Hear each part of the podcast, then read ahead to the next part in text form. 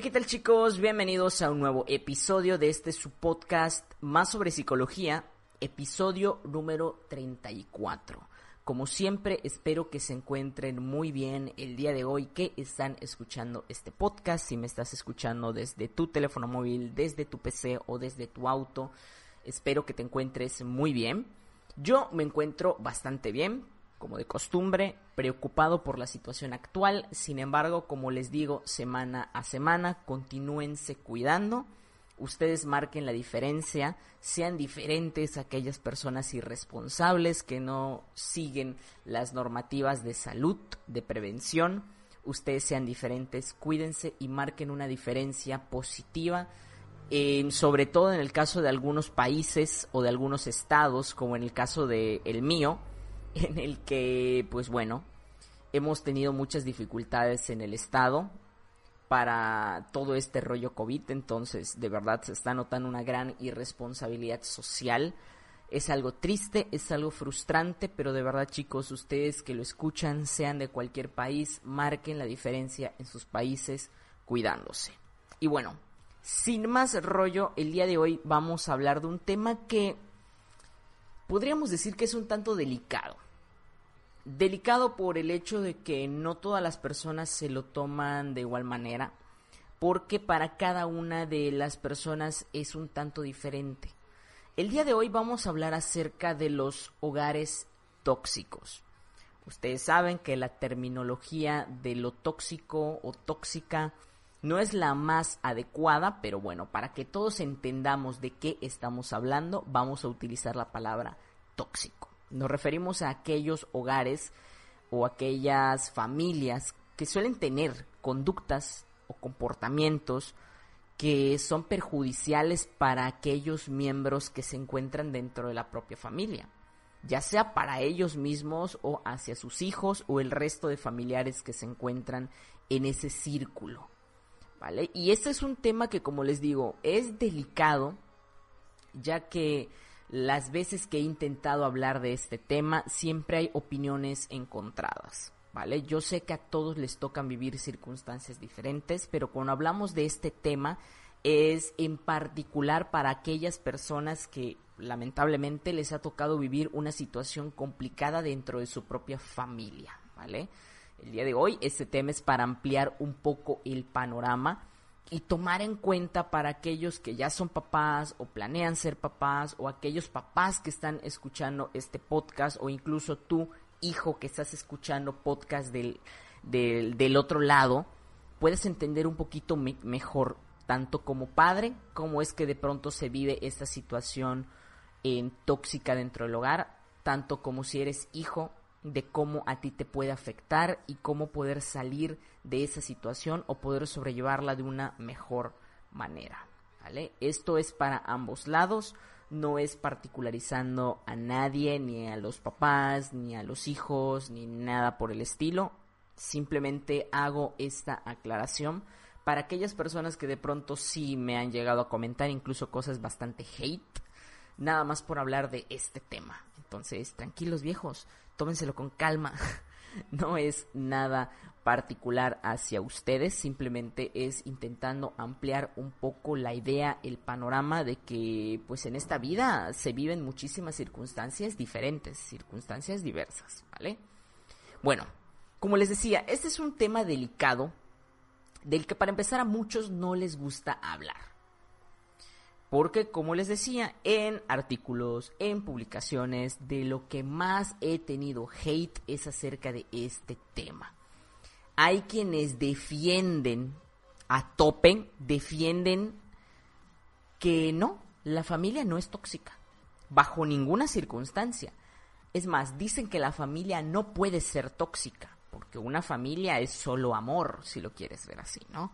En una familia todos deben de amarse son aquellos que creen que hay que amar al otro porque son de tu propia sangre. No sé si alguna vez han escuchado eso, pero al menos aquí en México es muy común que tú digas, pero es que ¿cómo puedes no querer a alguien que es de tu propia sangre? ¿Cómo puedes tratar a alguien así que es de tu propia sangre? Y con la pena de quienes piensen que eso es algo real, porque no, no es así. Es algo, si lo quieres ver así, lamentable, pero es algo que ocurre Es un error pensar que una familia no puede ser tóxica o no puede tener algún problema dentro del propio núcleo o no puede llegar a ser disfuncional si lo quieres ver así. Esas personas son los que dicen que siempre los psicólogos le vemos el problema a todo. Y no, no es que le veamos el problema a todo, sino que, pues debido a nuestro ojo clínico, podemos ver desde la realidad muchas cosas que la gente normaliza. Ese tipo de conductas negativas dentro de la familia, las personas las normalizan. Creen que vivir dentro de una familia es, es eso, es vivir con todo ese tipo de situaciones dolorosas, dañinas, cuando realmente no es así. Entonces no es que le veamos lo malo, sino que hemos aprendido a no normalizar esas situaciones que son perjudiciales para nosotros o para los otros miembros dentro de la propia familia. Otros me han dicho, los papás no se tienen la culpa de esto. Otros dicen que no es fácil ser padre. Otros dicen que es un error el no hablar de este tema porque existen actualmente escuelas para padres. Entonces muchos dicen que si realmente existe este tipo de casos donde las familias llegan a ser disfuncionales, es por culpa de las personas que no van a las escuelas para padres. Y a todo esto yo podría responder algo en particular, pero es que ninguna perspectiva de estas es correcta. ¿Vale? porque a cada una le podemos encontrar una razón por la cual no puede funcionar o aplicar para todos los, casos. No es así. Y es por eso que yo les decía, esto no es con el afán de ofender a nadie, sino que nosotros necesitamos aprender a entender las razones por las cuales esto ocurre, ver más allá. Esto no se trata de buscar culpables, se trata de entender para que de esta forma podamos perdonar y superar si es en este caso a nosotros quienes nos hicieron daño por algún miembro de la familia o si tú eres ese miembro de la familia que le está haciendo daño a alguien para que te des cuenta y cambies esa conducta. ¿Vale? Aquí no, no se trata de en qué yo estoy de acuerdo o en qué no estoy de acuerdo, porque si lo queremos ver así y particularmente en cuanto a las escuelas para padres, sí, existen, pero ¿cuántos van? ¿A cuánto les interesa? ¿Cuántos tienen el acceso a ello? ¿Vale? Y es algo que muchas personas no toman en cuenta. Para la gente es muy sencillo decir, bueno, ve. Pero es que esto ni siquiera está implementado en todos los países. No es parte de nuestra cultura el educarnos sobre cómo manejar las situaciones en una familia. Entonces no es algo que aplica para todo mundo. ¿Vale? Sin embargo, esas son algunas de las cosas que me han dicho que sinceramente para mí son buenos pretextos, porque no es em, algo racional o apegado a una realidad general el que algo de esto pueda ser una verdad. No, las cosas no funcionan así. Y yo recuerdo con esto una frase que me marcó de una maestra en la universidad, que es una frase que recuerdo mucho, sobre todo cuando hablamos de cosas relacionadas con la familia, o incluso cuando a mí me ha tocado trabajar con situaciones familiares de este tipo en terapia, es una frase que siempre recuerdo y me gusta enseñarles en este caso a mis pacientes slash clientes. Y la frase dice esto, la familia es nuestro centro primario de socialización y educación, pero también es la raíz de nuestras patologías. Y es que aunque mucha gente no le guste, aunque la gente no lo quiera aceptar, la familia también puede ser la razón o la causa de muchos de nuestros problemas psicológicos. A la gente no le gusta entender esto, no le gusta ver esto, pero es una realidad. La familia puede ser un gran apoyo para una persona con un trastorno psicológico, con una enfermedad mental, para que esta persona pueda salir adelante y superar, y al mismo tiempo en otros casos puede ser la razón o la, o la causa de esa enfermedad mental. Entonces, esto es muy diverso, es muy variable, depende muchísimo de la familia, de las circunstancias y de muchísimos otros factores sociales y económicos. Pero esta frase nos dice con mucha claridad que la familia puede ser un polo tanto muy positivo como muy negativo en nuestra educación. ¿Vale? Esta frase, como les decía, es de una muy querida maestra que a donde sea que se encuentre hoy, María Irene Maranca, le mando un gran abrazo. Si alguna vez me escucha, si alguna vez me lee, un gran abrazo, porque sin duda son de esos aprendizajes que te dejan los maestros que valoras. Son de esas cosas que llegas a comprender de tal manera que te es útil tanto en tu vida personal como en tu vida profesional. ¿Vale? Así que un gran saludo a mi maestra, donde sea que se encuentre en estos momentos. Que por cierto, ella es de Argentina, ¿eh? donde hay grandes, grandes psicólogos. Así que un saludo para todos nuestros escuchas de Argentina. Para todos mis colegas argentinos, un gran saludo, aprovechando el paréntesis. bueno, continuando. Eh, para los que afortunadamente crecieron en una familia donde no existieron tales disfuncionalidades, qué bueno. De, de, verdad me alegro por ustedes, porque lograron crecer en una familia donde hubo buena comunicación, cariño, educación, afecto, respeto. De verdad me alegro por ustedes, qué bueno. Pero sean empáticos y sobre todo comprendan que no todas las familias funcionan así. Hay familias que son totalmente diferentes a eso. No todos crecimos en una familia con todos estos elementos o componentes que yo les menciono. No todos crecimos en la misma igualdad de circunstancias. Algunos les fue mejor, a algunos les fue peor. Y es precisamente eso que vamos a intentar entender nosotros ahora, que si lo queremos ver desde nuestro punto de vista ya como adultos, mirando a nuestra familia, de nuevo, ya sea tú como hijo o tú como padre, viendo qué cosas podemos mejorar en la familia, qué cosas, qué cosas podemos cambiar, qué cosas podemos aprender para que esas relaciones sean mucho más productivas, sean más fructíferas, sean más positivas, sean más sanas, ya que realmente en ocasiones todas esas conductas se dan sin que nosotros hagamos consciente el daño que le podemos estar generando a alguien o sin ser conscientes del daño que estamos tolerando o permitiendo de no marcar un límite emocional adecuado. Y de nuevo, con esto no me malentiendan, no culpo a los papás tampoco, porque para bien o para mal, ellos así fueron educados. ¿Vale? Y de nuevo, volviendo al tema de las escuelas para padres, yo sé que muchas personas dicen, vayan a las escuelas para padres. Sí, existen, pero una vez más, no todos tienen acceso a ello. Y también seamos sinceros, no a todos les interesa, ¿vale? Porque la mayoría lo cree que no es útil. Cuando obviamente es útil, pero de nuevo, no está al acceso de todo el mundo. Para los que tengan la oportunidad, vayan, hay que aprender de este tema para aquellos que no tengan la oportunidad, pues bueno, afortunadamente existe el Internet, existen muchas formas de aprender desde casa, aprender cosas que pueden ser útiles para manejar de mejor forma esto, pero no, no se trata de culpar a nadie, no son culpables los, padres de esto, también ellos crecieron con una educación que no es del todo sana. No, nosotros tenemos que ser conscientes también que muchas veces los padres intentan emular un poco la educación que ellos les dieron pero sin considerar que a veces esa educación no se adapta a nuestra época actual. Es decir, el error de los papás es querer educar a sus hijos como, como los educaron a ellos hace 20, 30, 40, 50 años. Eso es querer educar a tu hijo para un mundo que ya no existe, para un mundo que ya cambió. Ese es el error principal de los padres, el querer educar de la misma forma que fueron educados sin considerar la época en la que nos encontramos, ¿vale? Yo sé que algunas cosas pueden continuar vigentes, pero a lo mejor muchas otras cosas de la educación no.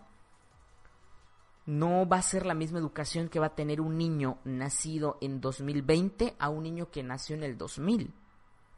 Para nada, porque ya nada más ahí son 20 años de diferencia. 20 años que las cosas han cambiado. Entonces no podemos pretender que la educación es exactamente igual. Y esto aplica tanto tú como hijo, tanto tú como papá. ¿Vale? No es la misma forma de educación. Entonces sí es una realidad eso que dicen de que nadie nace sabiendo ser padre. Es una gran realidad. Pero eso tampoco es una justificación para que uno no pueda aprender a cómo manejar estas situaciones, que de nuevo, no directamente vamos a hablar de escuela para padres, pero sí de que también es parte de nuestra responsabilidad de que si ya decidiste ser papá, o a lo mejor no lo decidiste, pero fuiste papá, ¿vale? Pues es parte de las cosas que tienes que aprender. Porque un hijo sobre todo es una gran responsabilidad. ¿Vale? Es una gran responsabilidad porque estás criando a otro ser humano. Son cosas que la gente no considera. No es tan fácil como, ah, voy a tener un hijo y ya está. No, tienes que considerar muchas cosas. Y solo piensa en esto que te voy a, mencionar ahora. Si tú tienes muchas situaciones personales que no has trabajado, ¿cómo crees que vas a poder educar de forma correcta a otro ser humano?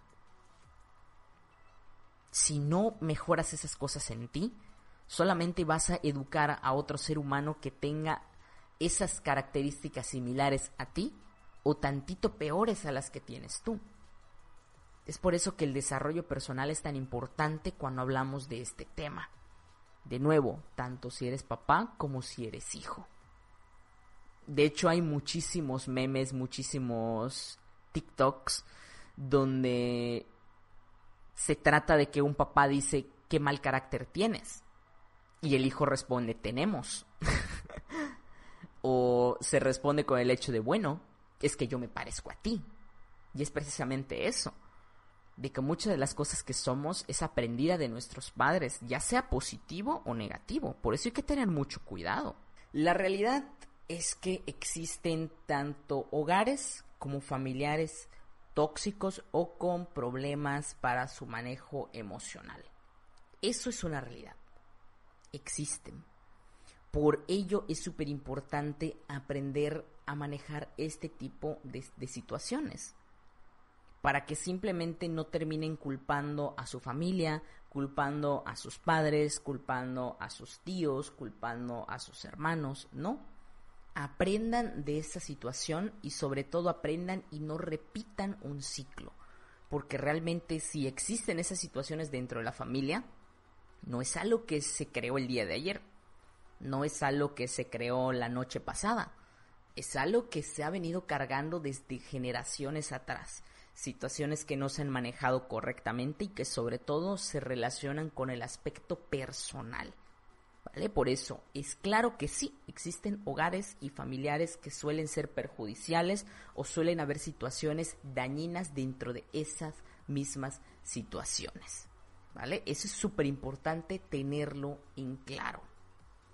Que en el caso de hoy estamos hablando de el término tóxico, pero sabemos que no es el más correcto. Sobre todo porque, de nuevo, todo esto se relaciona mucho con una situación personal, que comienza siendo personal y que por no manejarla en lo personal, cuando se tiene familia, se terminan arrastrando también a otras personas a una situación personal que no hemos terminado de cerrar. Entonces es por eso que le digo, no es lo más adecuado el usar el término tóxico, no es un término aceptable, eh, no es de lo más correcto, pero vaya, para que nos entendamos mejor, yo creo que es una buena forma de poder explicarlo. Simplemente hay que trabajar mucho en esas cosas para no emular esas conductas con tus hijos en el futuro o tú del otro lado, hijo, para poder sanar estas situaciones importantes que pudieron haberse dado, sobre todo en la infancia, o situaciones que incluso se repiten ahora en tu vida adulta, que esa es otra situación, ¿no? Que muchos padres em, como que se niegan a dejar que sus hijos crezcan en ese sentido. Es, es decir, siguen tratando a sus hijos como si fueran niños pequeños poniendo normativas, poniendo reglas, con castigos, con regaños, incluso con golpes. Y es algo que no, no es habitual, no es sano. Entonces sí es algo aquí donde nosotros del otro lado como hijos tenemos que aprender a marcar un límite. Donde si tu papá, tu mamá no lo entiendes, no se trata de pelearme contigo, se trata de dejarte claro de que, ok, te estoy entendiendo lo que me quieres decir, pero no me está pareciendo la forma en la que estás haciéndome llegar ese mensaje. ¿Vale? Pero bueno, esas es algunas de las cosas importantes que hay que señalar aquí, donde cuando estas cosas ocurren, lo mejor que uno puede hacer no es pelearse con el otro, no es agarrarse a golpes, no es gritar, no, es poner un límite emocional, que ya hemos hablado con muchísimo más detalle de ese tema en otro episodio. Así que te invito a que revises el feed, ya sea en Spotify, en iTunes, en Google Podcast o en la página web más sobre psicología.com, donde están todos los podcasts para que puedas escucharlo posterior a que este finalice, ¿verdad? Continuando. Eh, un apartado súper importante aquí es de pronto los problemas para el manejo emocional por parte de los padres. En este primer apartado importante, eh, cabe señalar que lo que tiende a repetirse es que normalizamos conductas de nuestra familia. Tendemos a normalizar cosas y a pasarlas como sanas cuando no son cosas sanas. Yo creo que ese es uno de los errores principales que cometemos en este sentido, porque de nuevo nosotros no podemos cambiar a las personas. No podemos cambiar cómo el otro se comporta, cómo el otro siente, cómo el otro vive, cómo el otro interpreta lo que ocurre alrededor, no. Pero normalizar ciertas conductas, comenzar a verlas como normales, es tolerar. Y al tolerar le estás diciendo al otro cómo tratarte. De nuevo, sea mamá, sea papá, eso no significa que ellos tengan el derecho de maltratarte, ni psicológicamente, ni físicamente, de ninguna otra manera. Y de nuevo, esto no es para que te pelees con ellos, es para que aprendas a marcar un límite emocional, sobre todo, sobre todo tú adulto responsable que me estás escuchando del otro lado. No hay pretexto para que no marques un límite. Ya eres un adulto, ya deberías de comenzar a fijarte en ti sobre todo, ¿vale? Y aquí sí, con el perdón de los que digan que no debería de aplicar el deberías, pero es que si ya llegamos a cierta edad, no te estoy diciendo que te preocupes por otras personas, te estoy diciendo que tienes que aprender a tomarte en cuenta a ti. Y esa es una situación que debes, y por eso recalco el debes siempre de fijarte en qué ocurre contigo. Porque en el momento que te empieces a fijar en ti, vas a dejar de culpar a otros por lo que te ocurre. Entonces sí, aquí sí aplica totalmente el deberías de comenzar a darte más importancia. Deberías de comenzar a darte cuenta en qué pasa con tu vida, en qué situaciones de pronto estás inmerso y que se continúan repitiendo por no marcar un límite. ¿Vale? Entonces sí, aquí con el perdón de quienes de pronto digan que no deberíamos aplicar el deberías, pero yo creo que es necesario el aplicar un deberías de empezar a cuidarte, un deberías de empezar a ponerte en primer lugar. Yo creo que ahí sí es justificable aplicar un deberías, porque eres tú. ¿Vale? Y es por eso que dije tú, adulto responsable, que yo entiendo si alguien que es menor de edad, alguien que aún económicamente a lo mejor no puede sustentarse, está escuchando este podcast, yo sé que irá de pronto, bueno, ¿y yo qué hago? Aquí lo que podemos hacer es simplemente el marcar un límite sano, ¿vale? El, el intentar encontrar una manera de mediar esto, de poder hablar, de poder explicar y sobre todo de comprender la situación de tal manera que te afecte lo menos posible.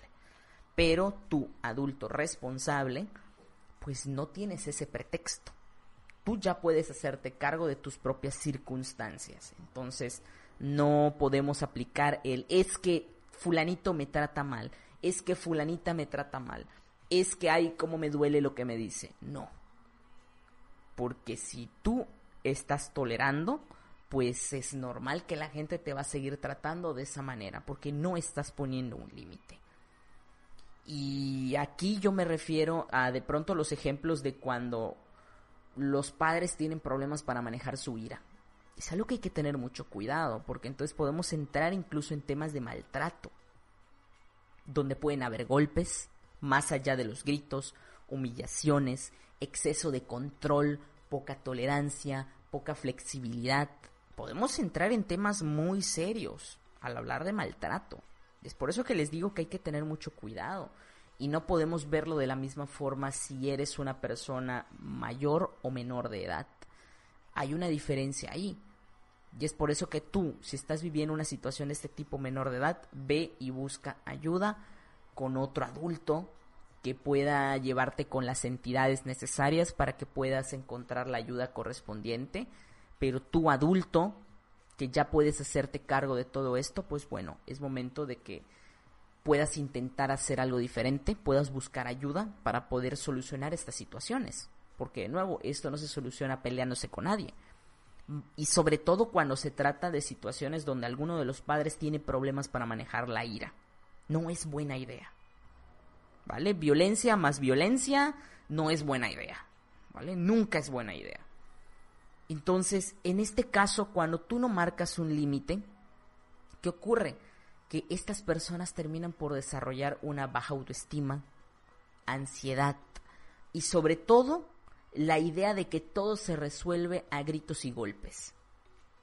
Lo que los hace proclives a repetir esa situación. Y es por eso que yo recalco mucho el debes de trabajar en ti. Debes de fijarte mucho en lo que tú haces. Para que debido a esta situación, al problema de manejo emocional que de pronto puedan tener tus padres, te puedas ver afectado y al verte afectado tú, en un futuro puedas afectar a más personas por algo que no has trabajado. Por eso ahí aplica totalmente el tienes que aprender a trabajar tus propias situaciones personales y a dejar de culpar y a dejar de victimizarse y hacerse cargo de sí mismo. Es una de las cosas súper importantes entender en este apartado hablando donde de pronto los padres tienen problemas para el manejo de sus emociones, particularizando la ira. Pero también existen padres que pueden llegar a ser excesivamente emocionales en lo negativo, con tendencia un tanto más a la depresión. ¿A qué yo me refiero con esto? A aquellos padres que desde pequeños les enseñan a sus niños eh, que la vida pues mucho sentido no tiene, que todo en esta vida es negativo. A tener una visión negativa de lo que ocurre a nuestro alrededor, una visión pesimista de la vida, con pocas expectativas, donde no se puede mejorar y lo que resta es conformarse, donde superarse no es fácil o si lo intentas seguramente vas a fracasar entonces también este tipo de, situaciones dicen mucho de lo que ocurre en el interior de los padres, de la visión catastrófica de la vida que han adquirido ellos y que le transmiten a sus hijos en este sentido. Le transmiten esa visión negativa de la vida donde todo es apocalíptico, donde todo tiende a empeorar, pero nunca a mejorar entonces siempre les enseñan esto de que la vida es dura y simplemente sobreviven. No es un aprende a vivir, es un sobrevive, donde no puedes esperar muchas cosas buenas de esta vida. Entre muchas otras situaciones que se relacionan con el mal manejo emocional que de pronto puedan tener los padres, que termina por repercutir en nosotros donde muy probablemente normalicemos que la vida no es algo bonito, que la vida no es sana, y nosotros aprendamos a vivir sin expectativa. Es más, aprendas a ya ni esforzarte porque de por sí no lo vas a lograr, porque de por sí no lo vas a alcanzar. ¿Vale? Pero porque aprendimos que así, entre comillas, funciona el mundo, cuando claramente sabemos que no es así. Si realmente queremos alcanzar una meta, un objetivo, lo primero que hay que hacer es sacarse esa idea de la cabeza. Pero muchas veces crecemos así por un mal manejo emocional de parte de nuestra familia. Y de nuevo, no solamente de padres, aprenderlo de alguien, algún miembro de la familia que pueda proyectarnos esta imagen negativa de la vida y nosotros simplemente lo que hacemos es apropiarla a nuestra personalidad tomar todas esas circunstancias, todas esas emociones, todas esas ideas, todas esas conductas, las adoptamos como propias. Porque hemos visto que para ellos, entre comillas, es adaptativo nosotros pensamos que también es adaptativo, pero otra cosa es que te sea funcional. Que eso es algo que no muchas veces tomamos en cuenta. Simplemente por como vemos que a alguien le funciona, decimos, vale, pero es que a lo mejor le está funcionando mal. Y a lo mejor tú tienes que hacer las cosas diferentes. Pero como tú ves que de alguna forma le está siendo útil, entre comillas, pues tú también adoptas esa conducta. Y es donde de nuevo tu persona adulta, en vez de juzgar eso que has aprendido, lo que tienes que hacer es fijarte qué tan funcional es esa conducta. Aprender a cambiar esas ideas, aprender a cambiar esas actitudes ante el mundo, para que de verdad puedan las cosas ser diferentes. ¿Vale? Pasamos al siguiente apartado. Y este yo creo que es uno de los más complicados de afrontar y de superar porque se relaciona con las adicciones que de pronto puedan tener nuestros padres o algún miembro de la familia que sea significativo para nosotros. Es sin duda de las situaciones más frecuentes y que por lo general dejan también más secuelas en la vida adulta. De nuevo, tu papá que nos estás escuchando, tu mamá que nos estás escuchando, mucho cuidado si tienes algún tipo de adicción. Porque sobre todo, independientemente que te dañas a ti, que eso es claro, también dañas a terceras personas aunque no te des cuenta. Yo he escuchado de muchas veces de personas con alcoholismo que me dicen, pero es que si yo bebo me estoy dañando a mí. ¿Qué importa? De todos modos de algo me tengo que morir. Y ok, vale, si esa es tu visión de la vida y no la quieres cambiar, mira que yo no puedo hacer nada por ti. Qué triste, pero si esa es tu visión de la vida, va. Ok, te respeto y te respeto tu visión de la vida. Pero en lo que no estoy de acuerdo es en que solo se dañan a sí mismos. No, porque dañan a personas que se encuentran alrededor. Y sobre todo que estas personas, hablando del alcoholismo, tienden a culpar al alcohol o a las drogas o a las sustancias o a estos productos si los queremos ver de esta, de, de esta manera. Y dicen es que es culpa del alcohol, es culpa de las drogas y no. Con esto no quiero decir que es culpa de la persona, tampoco. Lo que sí es que es responsabilidad de la persona darle un uso adecuado a esto. Porque de nuevo, si tú te bebes una copa de vino, si tú ahí te tomas una cerveza, si lo queremos ver así, un tarro, no le vas a hacer daño a nadie. El problema está cuando te excedes. Y esos excesos son los que terminan por detonar ese lado negativo de tu personalidad que daña a los demás. ¿Vale? Y esto lo estoy diciendo desde un punto de vista muy comprensivo donde de nuevo, si tú quieres consumir algún tipo de sustancia, simplemente debes de tener en cuenta que eso conlleva una gran responsabilidad, como diría el tío Ben de Spider-Man, ¿vale? Eso conlleva una gran responsabilidad que no siempre se toma en cuenta. Y al no tomarla en cuenta es cuando de un de simplemente beber un fin de semana recreativamente, termina por, por, volverse una adicción y termina por dañar a las demás personas que están alrededor. Por no responsabilizarnos de lo que estamos haciendo. Y es por eso que yo les digo, no se trata de culpar ni al alcohol ni a la persona, sino que eso es un problema de responsabilidad al darle un mal uso a estas sustancias. Tampoco les estoy diciendo que es sano el consumir algún tipo de droga o el alcoholizarse. Tampoco se confundan. Simplemente de que quien lo hace, pues debe de tener en claro que muchas cosas pueden pasar. ¿Vale? O sea, no te estoy diciendo que no lo hagas. Si tú quieres hacerlo, es en tu total libertad. Pero tampoco te estoy diciendo que es algo sano. Simplemente que tienes que ser responsable de lo que estás haciendo tanto contigo como con los demás. Porque también tienes que ver por ti, pero también tienes que, sobre todo si tienes familia, preocuparte por no lastimar a los que están alrededor. Y realmente es muy común que alguno de los padres eh, no solamente consuma, sino que ya esté en algún punto de adicción. Sobre todo en este tipo de situaciones es cuando más encontramos que hay en medio de la familia situaciones muy dolorosas, situaciones muy complicadas, situaciones muy perjudiciales, muy dañinas.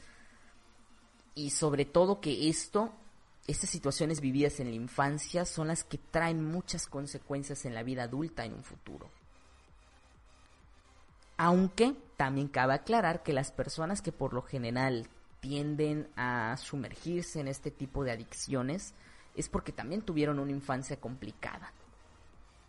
Y de nuevo, se vuelve un pequeño círculo, porque tu papá que tuviste una infancia complicada, que te volviste adicto a alguna sustancia, tu conducta genera que tus hijos tengan una infancia complicada y que en un futuro puedan repetir tu mismo patrón. Pero aquí viene la, situación o la circunstancia más importante. Y es el hecho de que, de nuevo, no hay que culpar ni al alcohol y tampoco a las personas, porque muchas veces incluso estas personas que llegan a generar algún tipo de problemática dentro de la familia o a, o a lastimar a algún miembro de la familia, no son conscientes en sí de que les están generando ese daño. Porque las adicciones, simplemente si lo queremos ver de esta manera, es el desplazamiento de una problemática personal.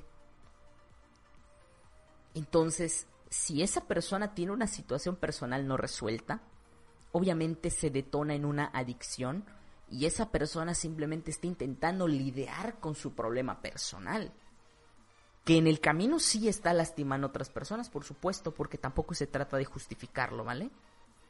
Se trata de entender, no de justificar. Son dos cosas muy diferentes. Pero es por eso mismo que yo les digo que hay que diferenciar entre el hecho de que no se tiene la culpa ni las drogas ni el alcohol, tampoco la persona, sino que es más bien un tema de responsabilidad, de no hacerse cargo de su problema personal y dejar que repercuta de tal manera tanto en su situación personal, llevándola a consumir algún tipo de sustancia, así como al permitir que este problema personal termine por llevarse entre las patas, como dicen por ahí, pues también a las personas que están alrededor. Entonces, de nuevo, esto no es para culpar a nadie, es para entender. Si tú te encuentras en una situación donde alguno de tus padres es adicto a alguna, a alguna sustancia, alguna situación, alguna sustancia, em, es muy importante que no veas a la sustancia o a tu familiar como el problema, sino más bien que te concentres en ti, en sanar estas situaciones, que, que tú comprendas, que tú entiendas que esta persona tiene una situación personal y que lo que intenta hacer o hace para lastimar a otros solo es un reflejo de lo mucho que por dentro está sufriendo o de lo mucho que sufrió en el pasado. Porque esto es así. Este tipo de cosas dice mucho de lo que pasa en el interior de la persona. Y es por eso mismo que de nuevo, no te tomes las cosas personales. Es por eso que ahí hay que tener muy en cuenta los límites, cuestiones de tolerancia, cosas que no debemos de tolerar, cosas que debemos de cuidar, pero mucho tiene que ver con nuestro trabajo personal. Ahora, si tú del otro lado eres padre, madre, y tienes este tipo de situaciones, pues de verdad, busca ayuda. Busca ayuda porque puedes, más allá de hacerte daño a ti, dañar a gente querida, a gente que muy probablemente en el futuro em, pueda tener algún tipo de situación contigo negativa, en el sentido de que tal vez emocionalmente se aleje, emocionalmente pierdas el afecto de esa persona y puedan haber situaciones que en el futuro tal vez no puedas reparar, que tal vez ahora no estás considerando, pero que en un futuro situaciones que tal vez no se puedan reparar. Situaciones que después vas a tener que afrontar las consecuencias de eso que hiciste. Entonces, mucho ojo con esto. De nuevo, no se trata de juzgar, se trata de entender ambas situaciones, si tú eres quien lo provoca o si tú eres quien se está viendo afectado por esto. Y te puedo decir que de primera mano me ha tocado vivir esas situaciones y sí, es duro, es difícil vivir en una situación de constantes peleas, maltratos, ausencias, pero de nuevo, no se trata de juzgar ni de justificar, sino de no repetir eso que no es sano. Se trata de aprender, de sanarnos, sobre todo si tú has estado en medio y te ha tocado pasar por situaciones dolorosas, no repitas esa situación haciendo que le duela a otro también. Los padres, de nuevo, me atrevo a decir que en la mayoría de los casos no son conscientes del daño que le provocan a, los hijos en este caso. No son conscientes del daño que le provocan a la familia, a la pareja. Porque están tan inmersos en intentar sentirse mejor por lo que cargan, que no se dan cuenta que en el camino se llevan a mucha gente. Entonces hay que tener mucho cuidado con esto. Siguiente apartado importante padres poco asertivos.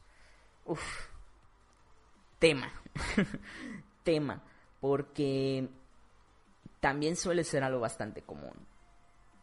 Creo que de las situaciones más comunes incluso que existen dentro de la familia y también de las que más se normalizan. Porque es de ahí donde nace el hecho de, no, no, no, yo soy sincero, ¿eh? Yo estoy siendo totalmente sincero y tú te lo estás tomando a mal.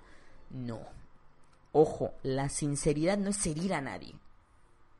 Si tu comentario está hiriendo a alguien, déjame decirte que no, no estás siendo sincero. No, porque la sinceridad es, sí, expresar algo, pero expresado de manera asertiva. Así que si estás lastimando a alguien y te estás dando golpes de pecho diciendo que eres sincero, déjame decirte que no. Conozco a mucha gente que es así. Y es que estas personas son las típicas que te dicen las cosas, pero sin medir las consecuencias de nada.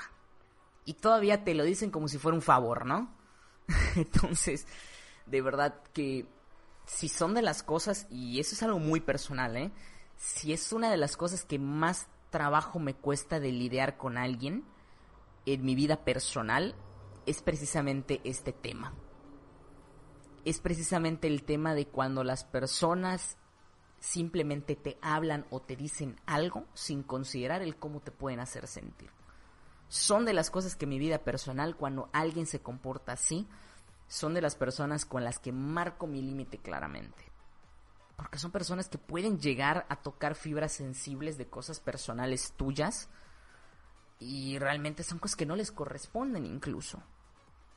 Sin embargo, hay gente que es así. Entonces, si tú eres de los que cree que ser sincero es decir las cosas y a la chingada si lastimas a alguien, no.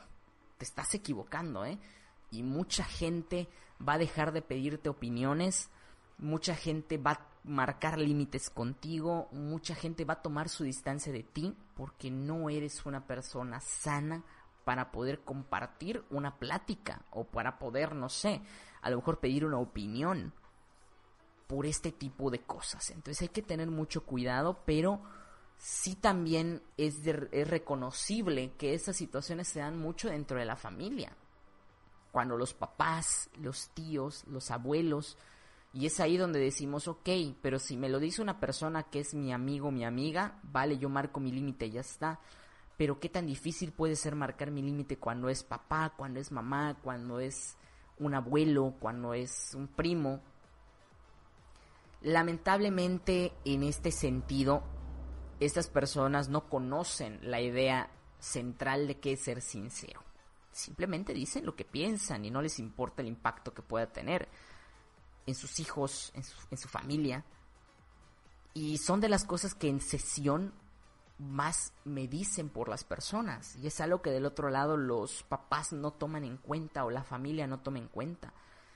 Y es de cuánto daño pueden hacer y cuánto tiempo una persona puede cargar con esa palabra, con esa frase, con esa idea. En sesión muchas veces las personas me dicen, recuerdo aún lo que me dijo mi papá, mi mamá, mi familiar y aún me duele Y estás hablando de gente adulta y cosas que ocurrieron en la infancia. Y es por eso que si ocurrió en la infancia, pues hay que trabajar en un proceso de perdón.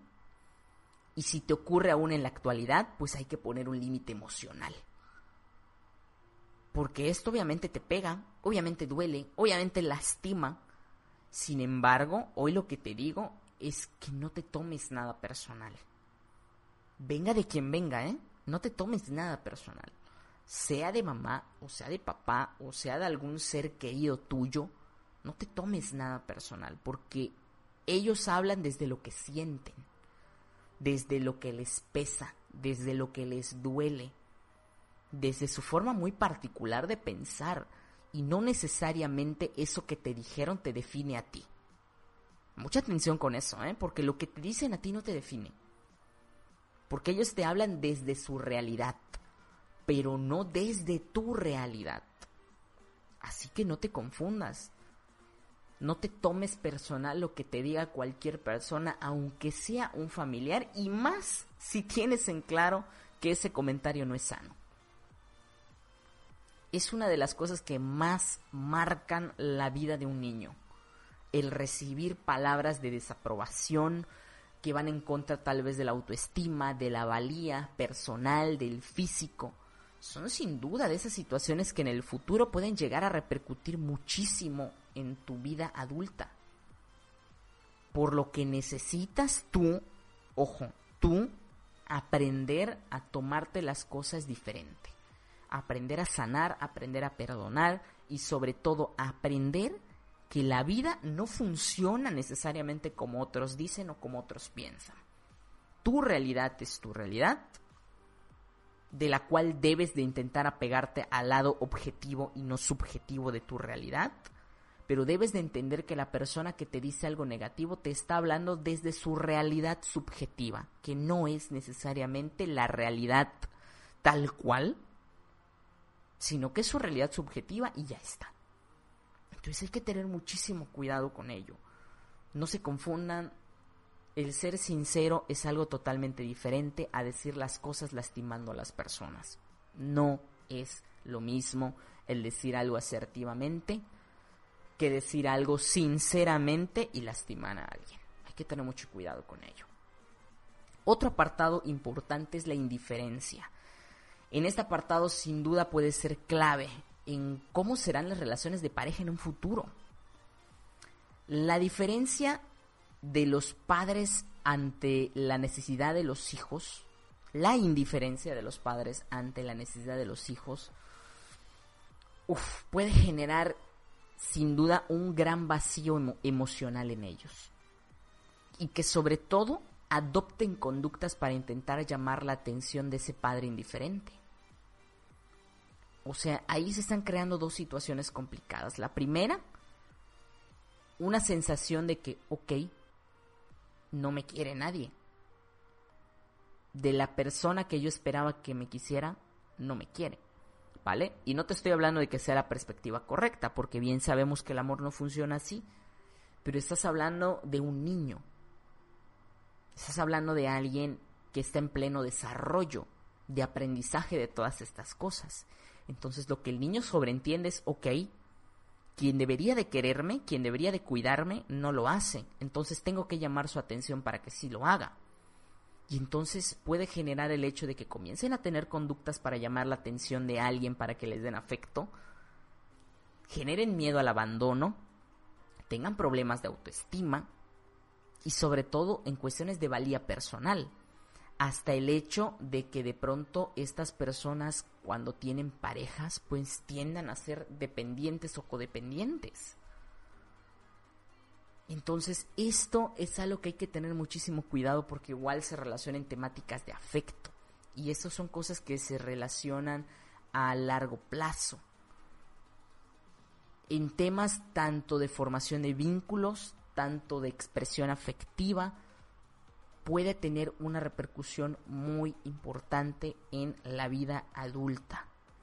Situaciones que pueden no ser sanas con uno mismo en un futuro en cuanto a sus relaciones sociales y personales. Genera en el otro polo incluso una tendencia al rechazo, ojo, en el otro polo. Un rechazo a lo afectivo, una sensación de no valía. Cuando una persona se muestra interesada en ti afectivamente, te empieza a demostrar afecto, cariño, tú lo que haces es rechazarla porque dices, ok, pero ¿qué le pasa si yo no me merezco esto?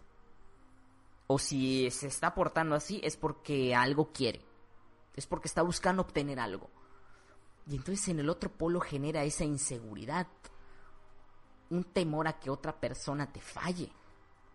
Entonces es por eso que hay que tener muchísimo cuidado con estas situaciones porque de verdad pueden ser muy perjudiciales. ¿Vale? Siguiente apartado importante. Mala comunicación.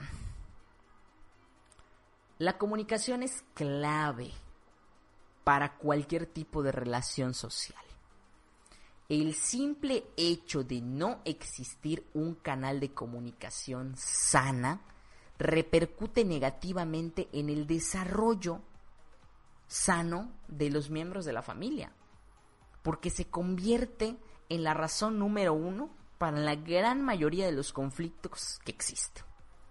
Su forma de hablar, levantar la voz, no decir las cosas que nos lastimaron en el momento preciso, ser poco tolerantes, darle poco valor a las palabras del otro, desinterés, poca asertividad, no saber escuchar, querer simplemente responder lo que el otro te dice sin escuchar qué es lo que te está tratando de explicar.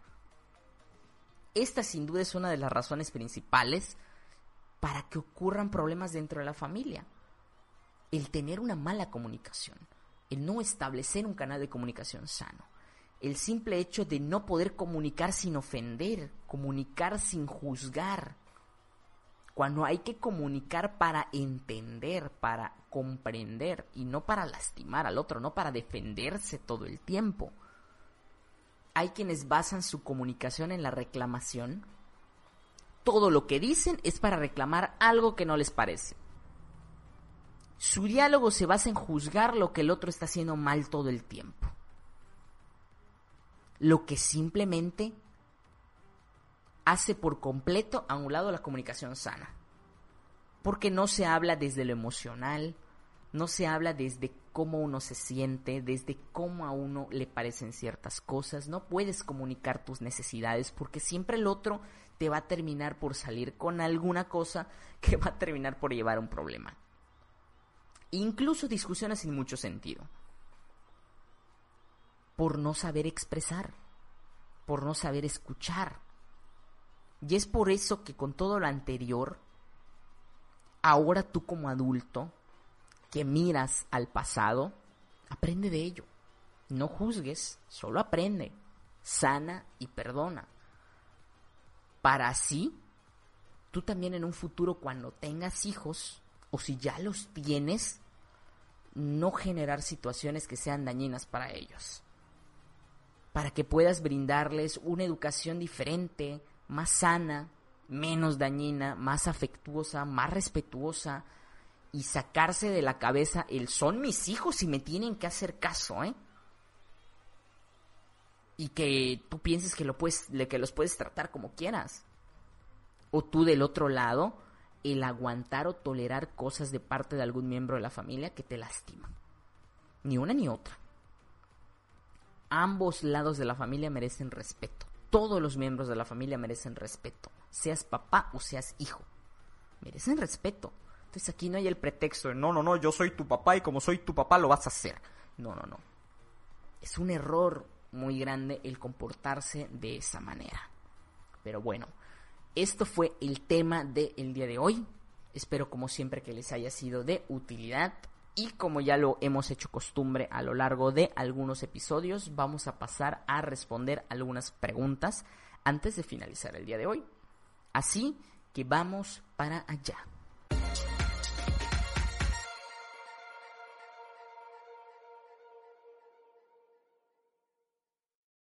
Muy bien, y entonces aquí tenemos la pregunta número uno. ¿Por qué en relaciones tóxicas es dado que te quejes de la pareja y luego los veas dándose regalos y amor?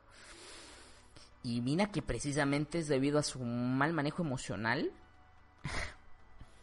pero sobre todo por situaciones que se han normalizado dentro de la relación. Es decir, cosas que aprendemos que no son sanas, pero que a lo mejor y para ellos son funcionales. Y por eso simplemente a pesar que pueden haber enojos, gritos, incluso al punto de maltrato, posteriormente siempre ocurre esto, que por lo general ocurre en las relaciones intermitentes, que es una forma en, la, en las que se les conoce, por el hecho de que siempre hay una pelea y una reconciliación, una pelea y una reconciliación. Y en la pelea se dicen cosas terribles y en la reconciliación se aman con todo su corazón. Entonces, pero de nuevo, esto es porque han normalizado que así funcionan las relaciones. Si bien en las relaciones sí es normal, habitual, entre comillas, que hayan discusiones, que hayan malentendidos, pero nunca llevados a ese extremo de que haya maltrato, nunca. Es normal que de pronto uno se enoje con el otro, pero que nunca se transgreda cierto límite personal. Vaya, al punto de lastimar al otro de alguna forma, ya sea física o emocionalmente. Es normal que hayan malentendidos, pero nunca llevados a este punto. Entonces realmente aquí es porque este tipo de relaciones son intermitentes y entonces siempre tienen a comportarse de esa manera. Siguiente pregunta. ¿Cómo puedo dejar de pensar algo que ya resolví? Bueno, ya cerré el ciclo. Mira que si sigues pensando en algo, no has cerrado el ciclo. porque te sigue pesando de alguna forma. Porque sigue ocupando un espacio en tu día a día. Y si ya cerraste algo, pues queda como un aprendizaje, algo que sí llevas contigo todos los días, pero no algo que te pesa. Lo ves como un aprendizaje, no como algo que estás recordando, recordando, recordando, recordando todo el tiempo, todos los días. Cuando eso pasa es porque no has superado. Entonces, em, por eso no puedes dejar de pensar en eso, porque tienes que trabajar en cerrar eso. Siguiente pregunta, ¿el TOC, es decir, trastorno obsesivo compulsivo, es curable? Y mira que esta pregunta Em, como ustedes saben, yo todas las respondo en el Instagram, pero trato de profundizar un poquito más aquí. Es decir, de darles una visión un poquito más amplia acerca de la respuesta a esa pregunta. Y es que dependiendo de la corriente, hay psicólogos que te van a decir que sí y otros que te van a decir que no.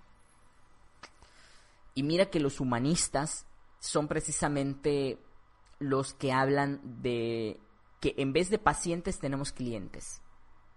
Y es por eso que yo siempre digo paciente slash cliente.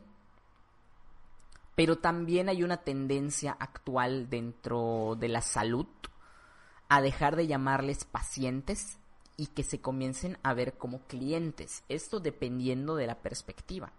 Desde la perspectiva humanista, se les dice clientes porque se considera que la persona no está enferma, sino que tiene alguna situación personal que debe resolver desde un punto de vista clínico, te diríamos que el trastorno es relativamente permanente. Es decir, que para que haya una remisión total, es decir, para que desaparezcan los síntomas, se necesita someter a tratamiento y determinar cuál es la razón por la que se está sufriendo de ese TOC. Porque si estamos hablando que es un TOC que parte de la personalidad, pues no te puedo decir que se te va a quitar en algún momento de tu vida.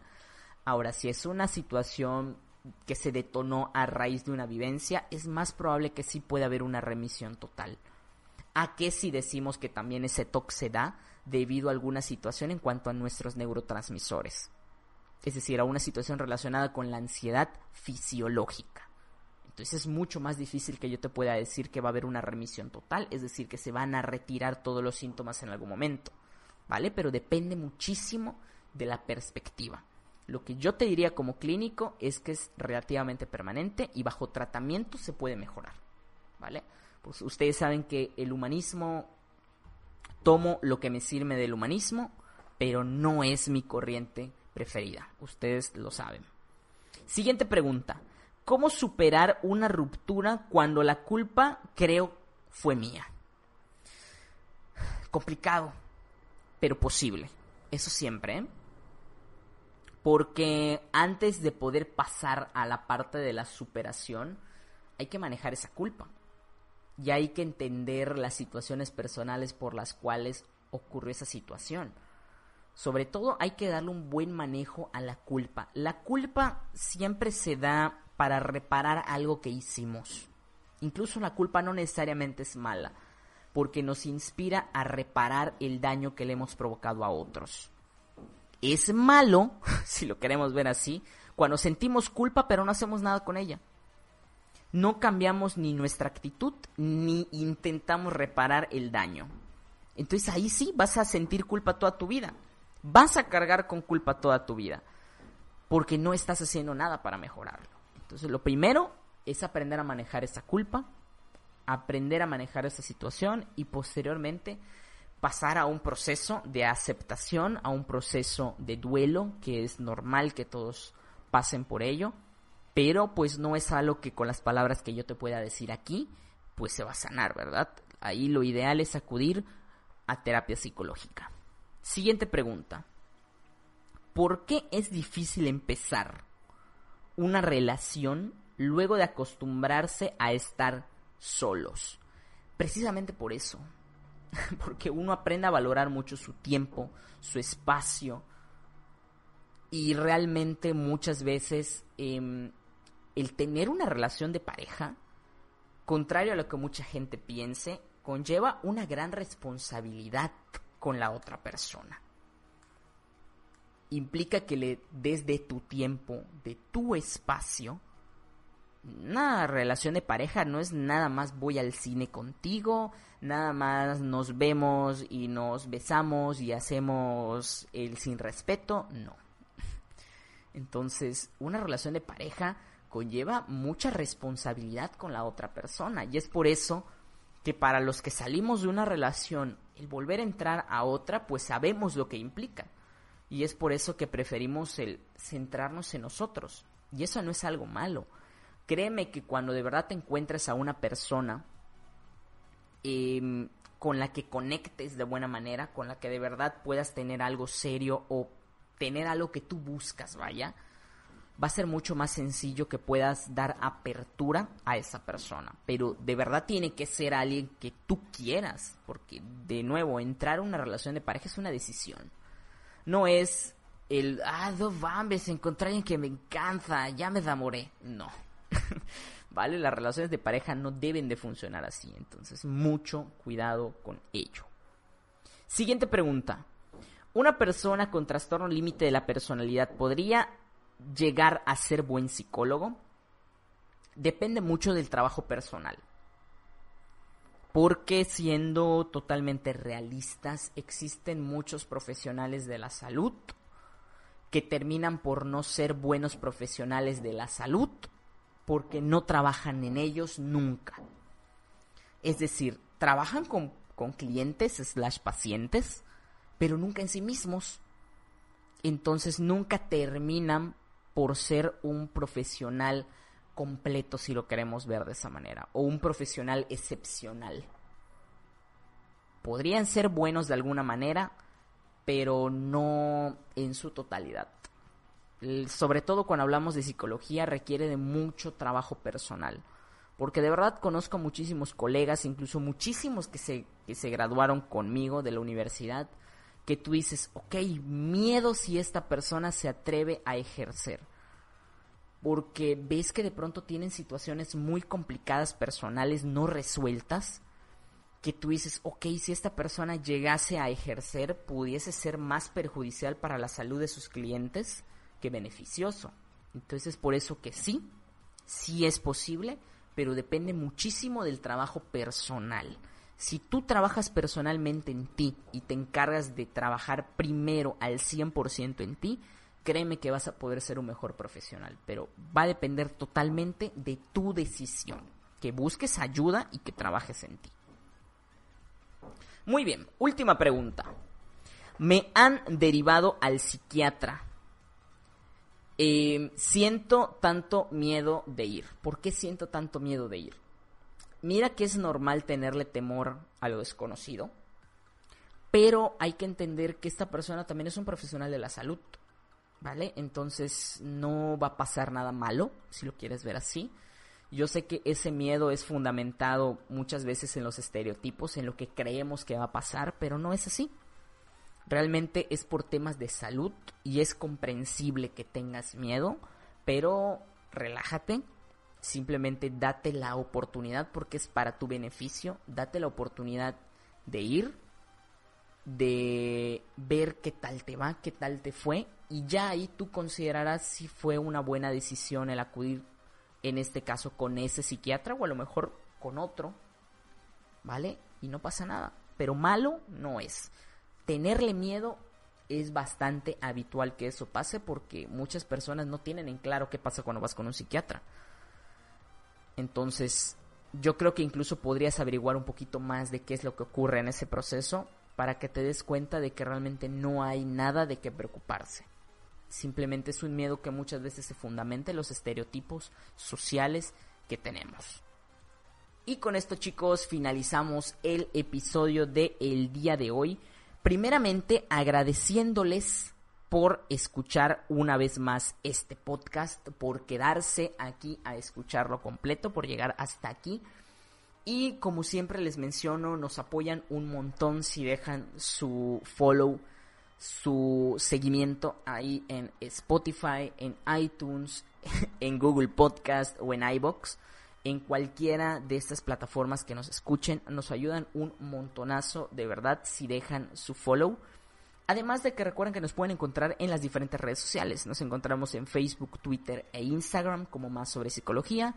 Constantemente ahí me están mandando ustedes mensajitos, constantemente yo les respondo. Les agradezco muchísimo por sus mensajes, de que se tomen el tiempo ahí de, de mandarme un mensajito. Muchísimas gracias, sobre todo mensajes de apoyo, de motivación, incluso algunos de agradecimiento. Al contrario, yo les agradezco a ustedes por ser tan fieles seguidores, por estar pendientes ahí de todo este trabajo de más sobre psicología. Les agradezco muchísimo. Y también recuerden que si tienen algún tipo de recomendación, algún tema que quieran, me pueden escribir a cualquiera de estas redes sociales o a más sobre psicología gmail.com. Me pueden escribir también ahí con recomendaciones, dudas, preguntas, aclaraciones o cualquier aporte que tengan para este podcast. Así que sin más, yo me despido el día de hoy. Mi nombre es Oscar. Les mando un fuerte abrazo psicológico a todos. Gracias por escucharnos una vez más y pues nos escuchamos en el próximo episodio de este su podcast más sobre psicología. Chao, chao.